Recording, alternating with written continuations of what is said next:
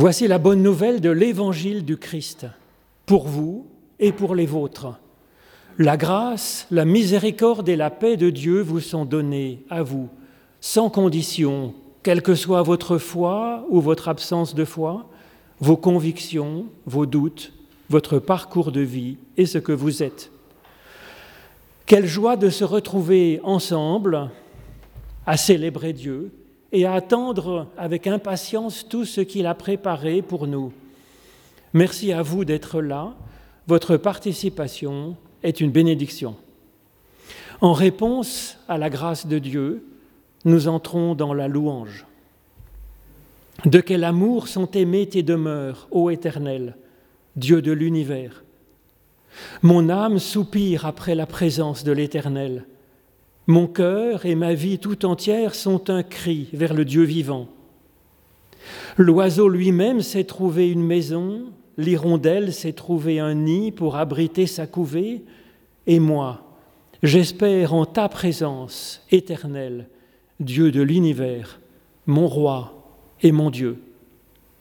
Heureux les habitants de ta demeure, ils peuvent te chanter et te chanter encore.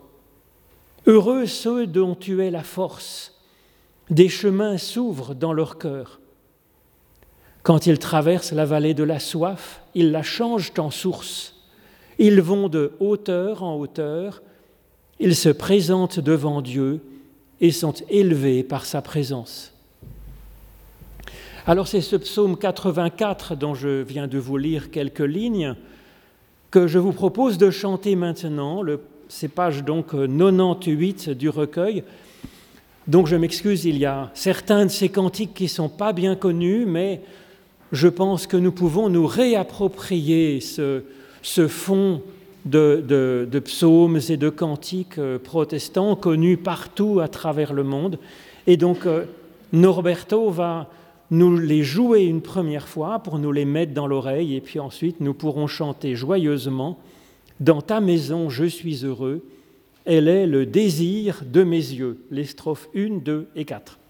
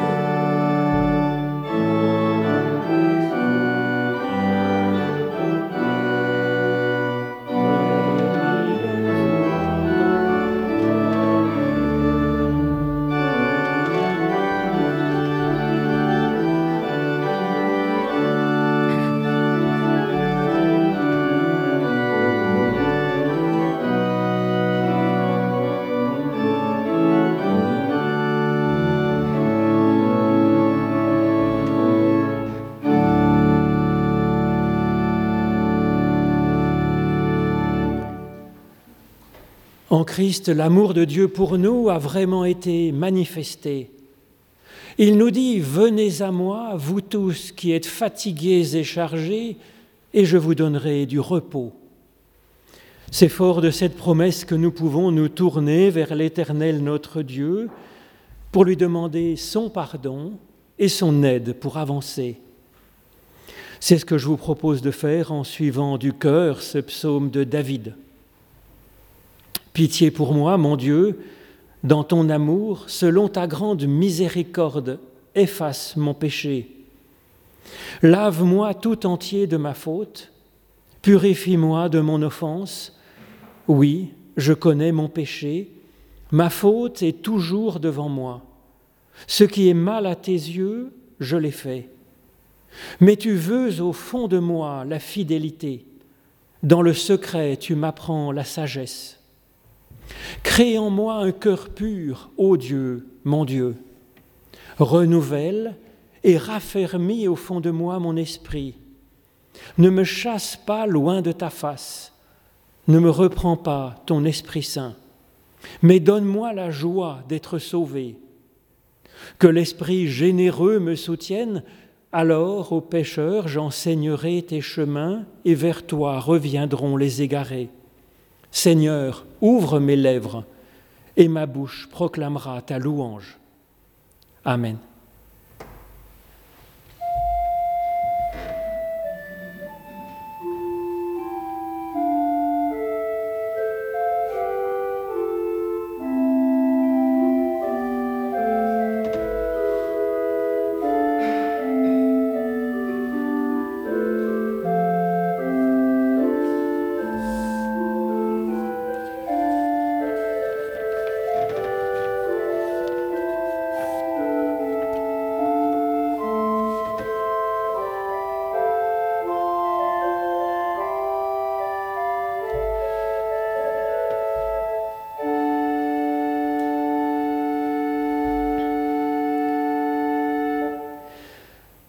Voici ce que vous déclare l'Éternel cœur à cœur.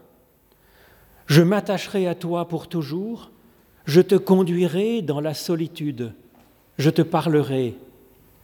Je ferai de toi une porte d'espérance. En ce jour-là, dit l'Éternel, mon nom sera amour, uniquement l'amour. Et je m'attacherai à toi pour toujours par la fidélité, par la tendresse et par les bons soins et toi, tu connaîtras mon nom. Je t'appellerai Lo Chuchama, celui que j'aime d'une tendresse maternelle.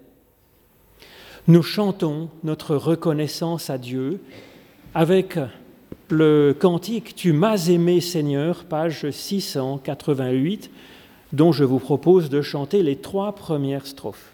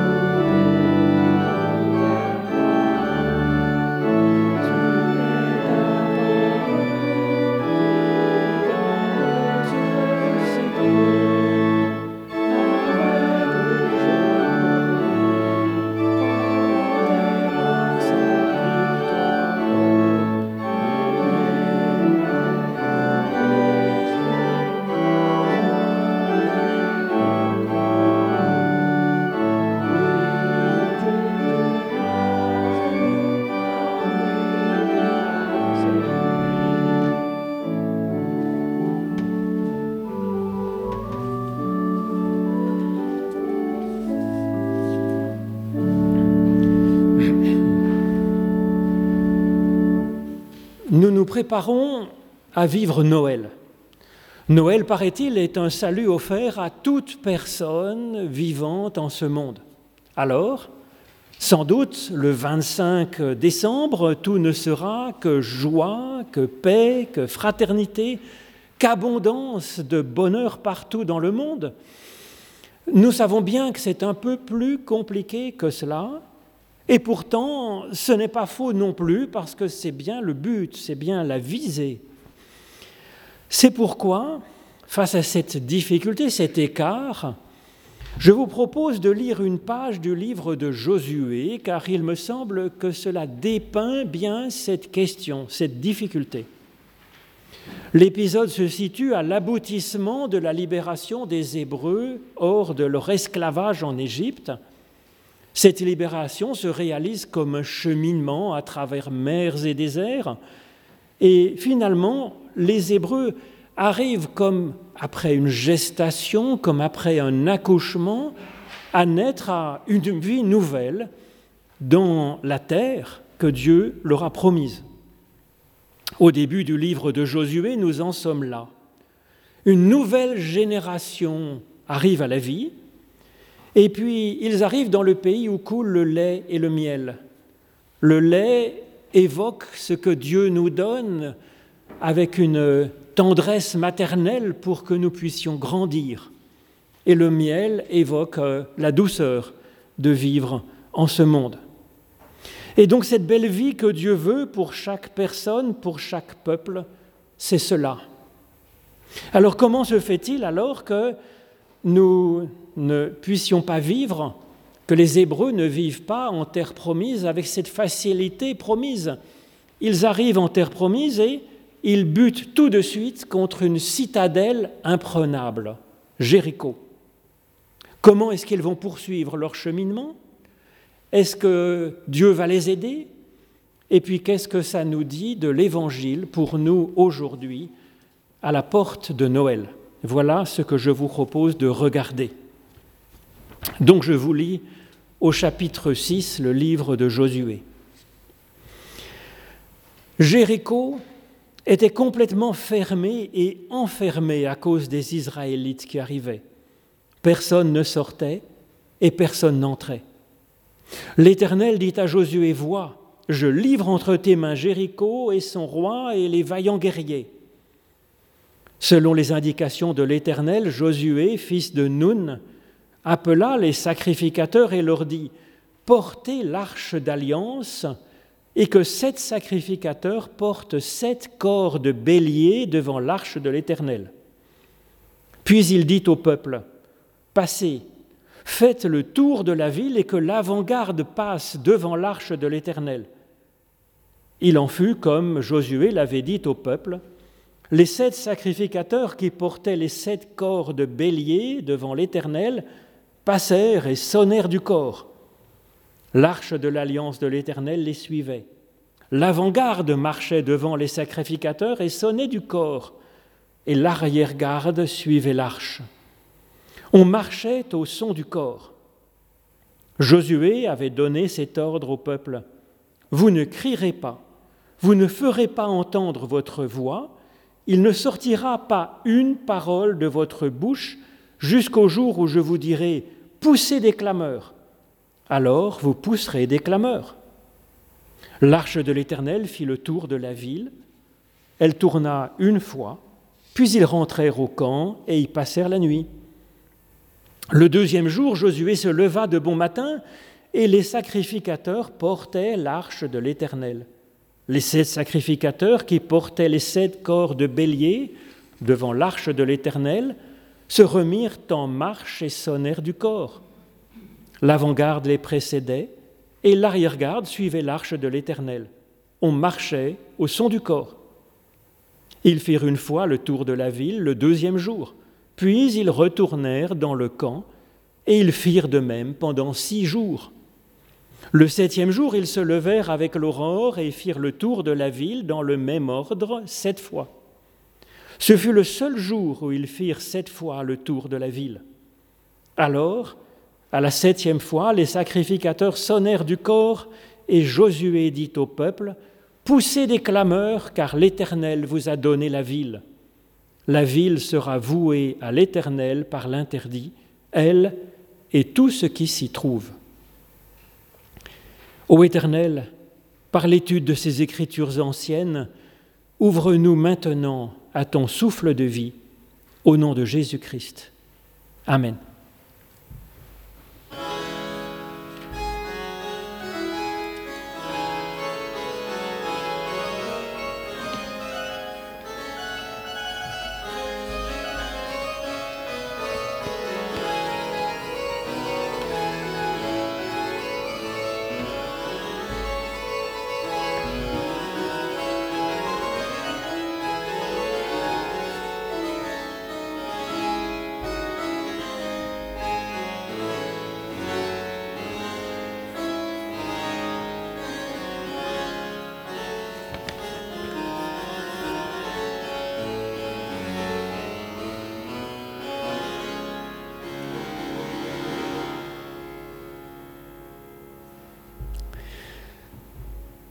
De quoi parle donc cette page un peu terrible du livre de Josué? Serait-ce l'histoire de l'invasion d'un peuple par un autre peuple et puis le massacre du peuple envahi? Eh bien non. Car ce texte n'est pas un livre d'histoire, mais c'est une prédication. C'est un manuel de savoir-être avec Dieu et avec notre prochain, et le fait de voler la terre du prochain et de tuer son prochain ne fait pas partie du programme, évidemment, puisque tout est là sur le mode de ces dix paroles que Dieu a données à Moïse, où on est avec l'Éternel, où on ne vole pas, on ne tue pas, on ne trompe pas. À cette étape, Jéricho, la ville, dont on parle ici n'existait pas. En effet, le, peuple hébreu arrive ou se fonde, se construit à Canaan au XIIIe siècle avant Jésus-Christ. Et les preuves archéologiques sont certaines, sont formelles. À cette époque-là, il n'y avait pas de ville, il n'y avait pas de rempart à Jéricho, il n'y a pas eu de massacre à cette époque-là. En effet, les traces archéologiques montrent que Jéricho est une des villes les plus anciennes du monde, apparue vers le 9e millénaire avant Jésus-Christ, et puis que la ville a été détruite au XVIe siècle avant Jésus-Christ, donc bien avant que les Canaans soient là, et que la ville a été reconstruite au 7e siècle avant Jésus-Christ, donc bien après le moment où les Hébreux se constitue comme peuple à Canaan. Cela veut dire qu'une lecture spirituelle de cette page n'est pas une invention de chrétiens du XXIe siècle, mais que le sujet même du texte, lors de sa rédaction, n'est pas de faire de l'histoire, mais c'est un traité de façon d'être, de façon de vivre les promesses de Dieu pour nous. Les aventures des Hébreux dans ce cheminement évoquent les difficultés que nous avons à surmonter dans l'existence pour vivre, pour recevoir les promesses de Dieu. Et nous avons là un mode d'emploi, donc, du salut que Dieu nous donne, et donc de Noël. Heureusement, car si on lisait cette page comme un livre d'histoire, ce serait l'histoire d'un Dieu qui donne à un peuple le pays d'autres peuples et qui donne l'ordre de faire une tuerie de masse. C'est absolument impossible sur fond du décalogue. Alors qu'au sens spirituel, bien sûr, c'est tout autre chose qui est raconté. Il s'agit de dépasser ce qui nous bloque dans notre bon cheminement de vie. Ce qui est massacré ce n'est pas notre prochain, ce sont nos entraves, nos faiblesses, nos dépressions, notre asthénie, tout ce qui nous empêche d'avancer pour vivre le bonheur et la vie bonne que Dieu nous promet. Et donc il est excellent que ce texte parle ainsi sous forme d'un récit et non sous forme d'un enseignement philosophique comme le faisait à l'époque, à la même époque, les philosophes grecs. Parce qu'un récit, ça nous laisse nous inspirer, ça nous parle de la vie, d'une vie que nous avons à vivre. Et puis il est excellent que ça soit présenté avec euh, un miracle au milieu.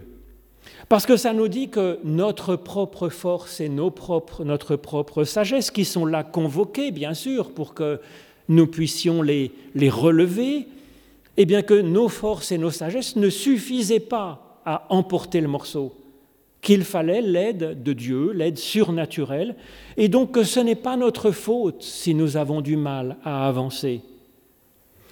C'est comme une poignée de bédouins du désert qui arrivent devant une citadelle imprenable avec euh, une armée de vaillants guerriers à l'intérieur.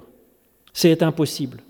Jéricho, une ville fermée et enfermée, nous dit le texte, fermée sur sa propre fermeture, comme une situation de vie inextricable en se disant ⁇ Je n'ai plus aucun espoir, plus aucune chance ⁇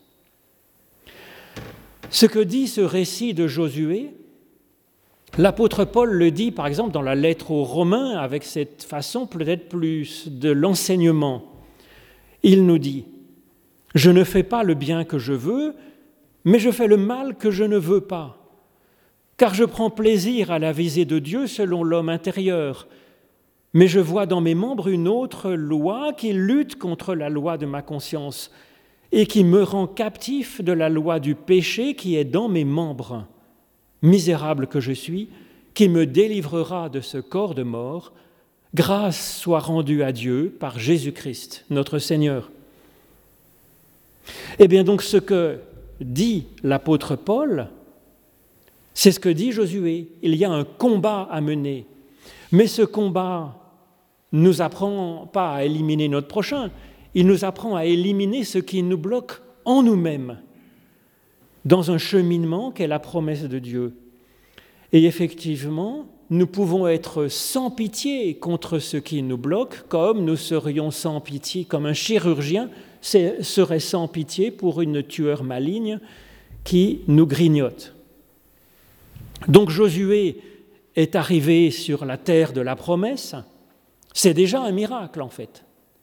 Pour nous, ce miracle de Josué qui met le pied sur la terre de la promesse avec les Hébreux, c'est le fait d'être vivant dans ce monde et d'avoir une belle personnalité et d'être animé d'un souffle. Il y a là déjà un miracle incroyable. Reste à vivre au jour le jour, en avançant d'une façon ou d'une autre. Et c'est un sacré défi, c'est vrai. Nous avons tous nos Jérichos. Et nous avons là donc un manuel, une proposition d'exercice spirituel qui nous permet bah, de l'emporter sur notre Jéricho du moment. La première étape, c'est de nous rendre compte que nous avons déjà un début de foi.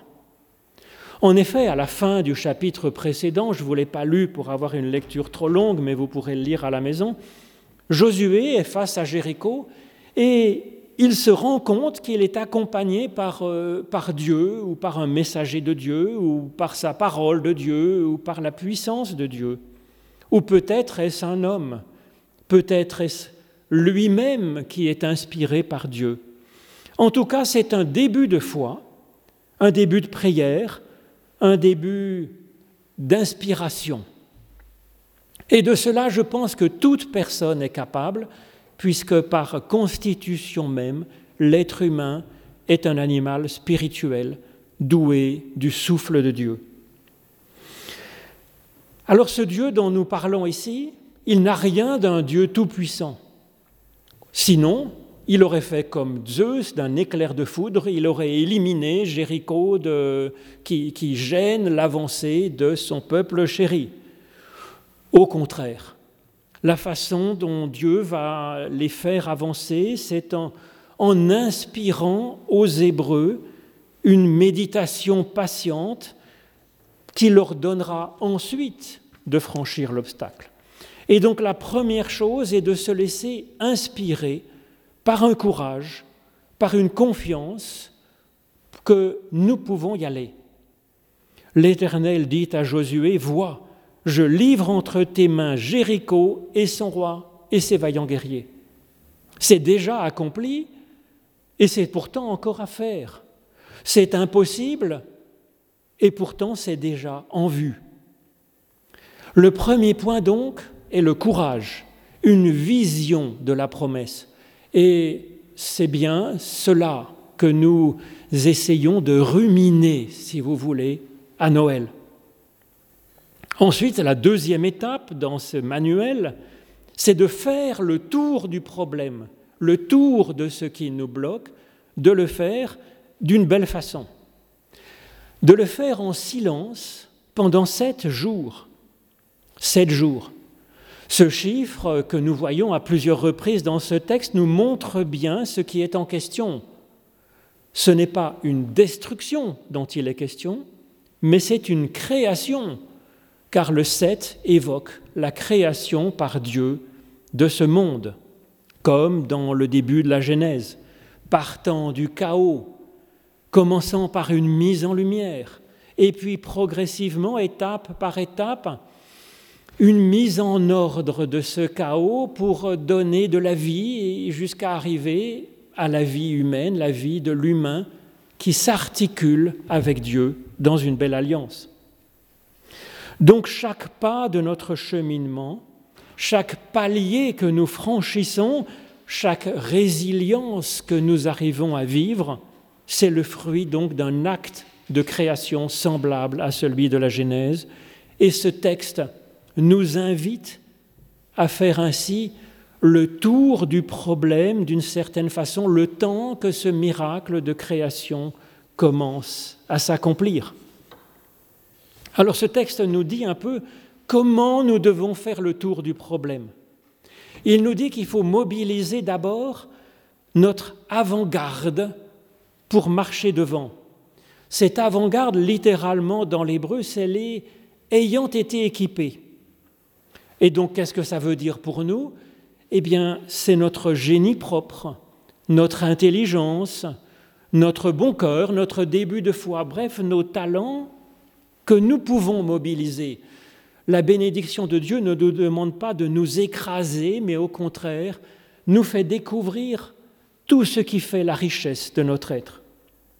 Marchent ensuite, après cette avant-garde, sept prêtres soufflant dans sept trompes de bélier et portant l'arche d'alliance. Encore ce sept qui vient et qui revient.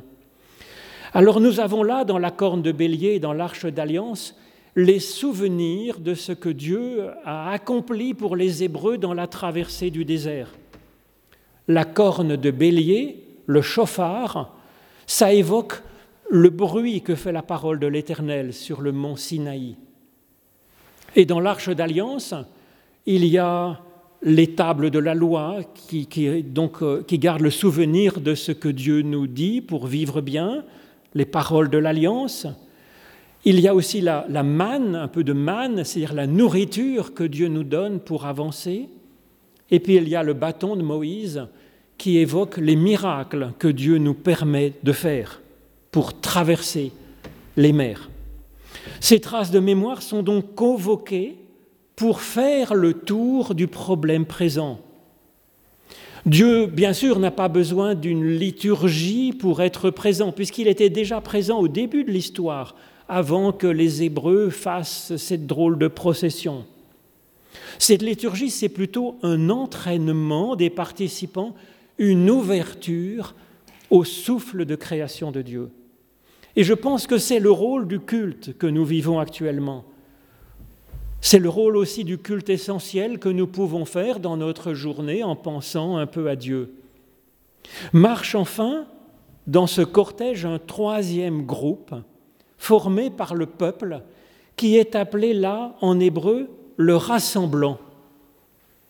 Alors ça peut évoquer le fait eh bien, de se rassembler, de chercher quelques-uns pour faire corps face à l'adversité, ça peut évoquer aussi cet effort de nous rassembler nous-mêmes dans les différentes facettes de notre être pour aller marcher et faire le tour du problème accompagné par cette mémoire de ce que Dieu a fait pour nous.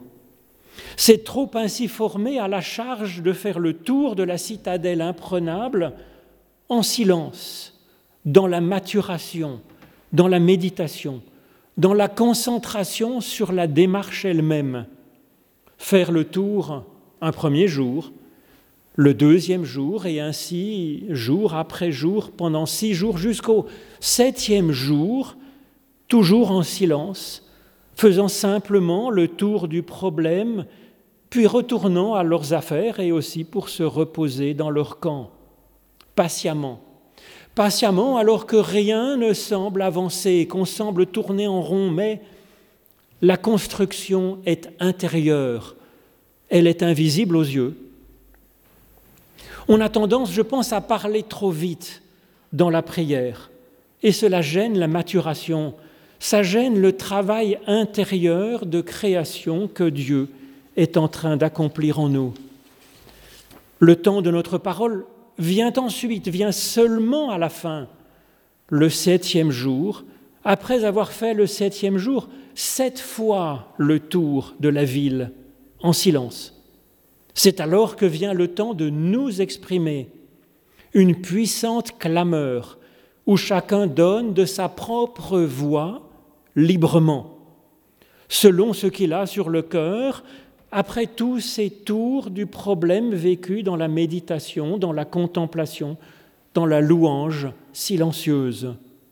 Et puis la muraille s'écroule et permet à chacun alors de monter devant lui-même donc librement, selon ce qui lui correspond à lui, nous dit le texte.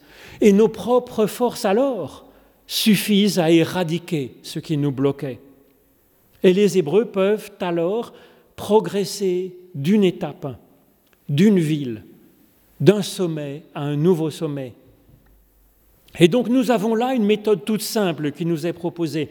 Tourner ainsi pendant sept jours avec sept tours le septième jour, avec les sept trompettes, bien sûr.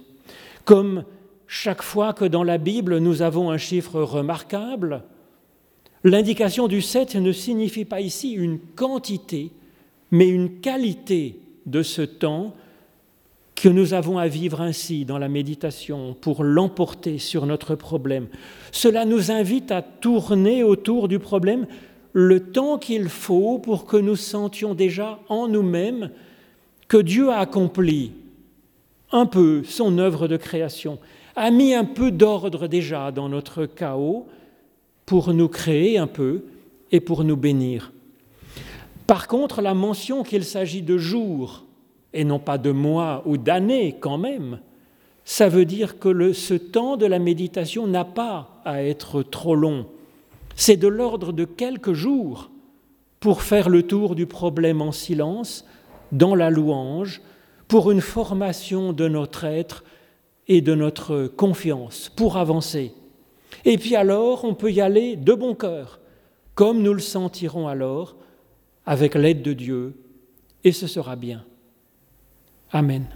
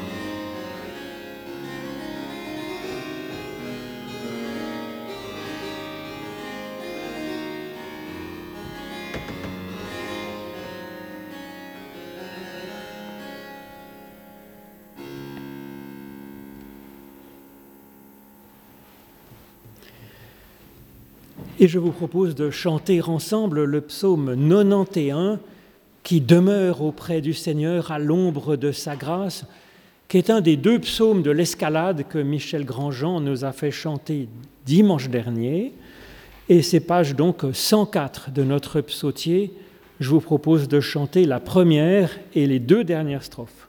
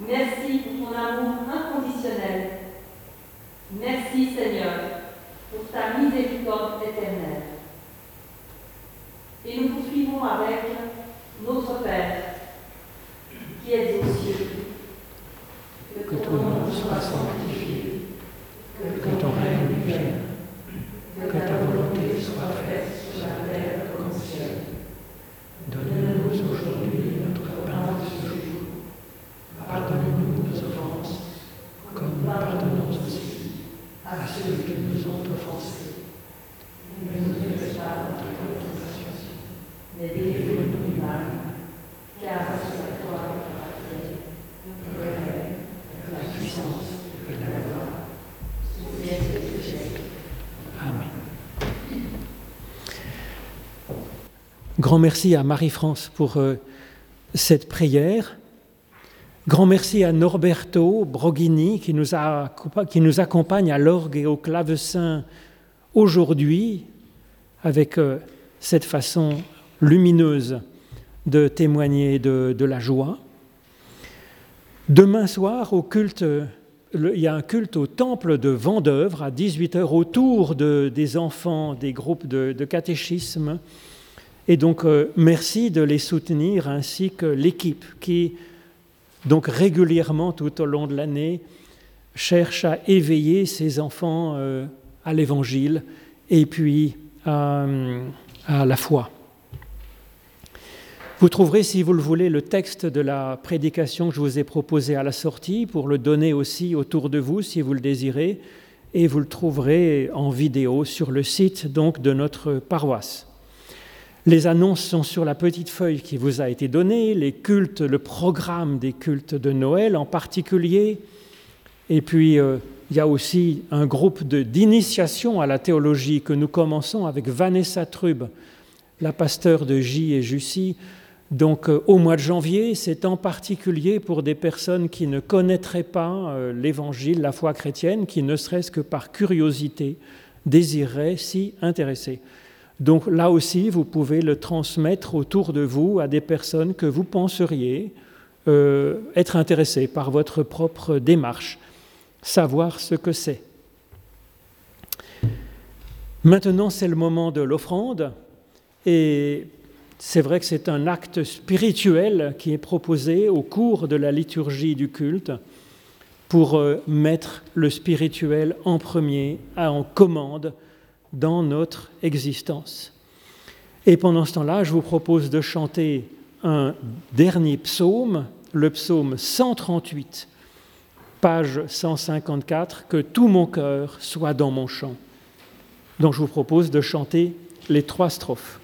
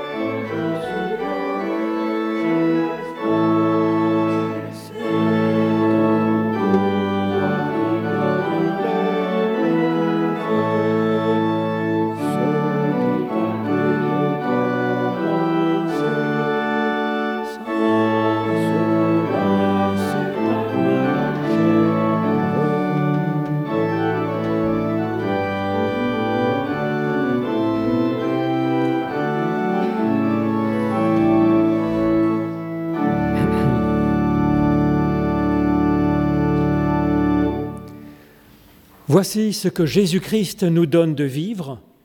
Écoute le Seigneur notre Dieu, c'est le seul Seigneur. Tu aimeras le Seigneur ton Dieu de tout ton cœur, de toute ton âme, de toute ta force. Et Jésus ajoute, tu l'aimeras avec intelligence. C'est là le premier, le grand commandement, nous dit-il, et voici le second qui lui est semblable, tu aimeras ton prochain comme toi-même. Et pour commencer à arriver à vivre un petit peu cet idéal de l'amour qui est mis devant nous comme une promesse, nous recevons la bénédiction que Dieu nous donne directement, au singulier, à notre personne particulière. L'Éternel te bénit et t'accompagne sur la route qui est la tienne. L'Éternel fait resplendir sur toi sa lumière et t'accorde sa grâce. L'Éternel lève son visage vers toi et te donne la paix. Oui, tu sauves, oh, tu sauves, ô Éternel, l'humain et tout ce qui vit, qu'il est précieux ton amour, ô mon Dieu. Amen.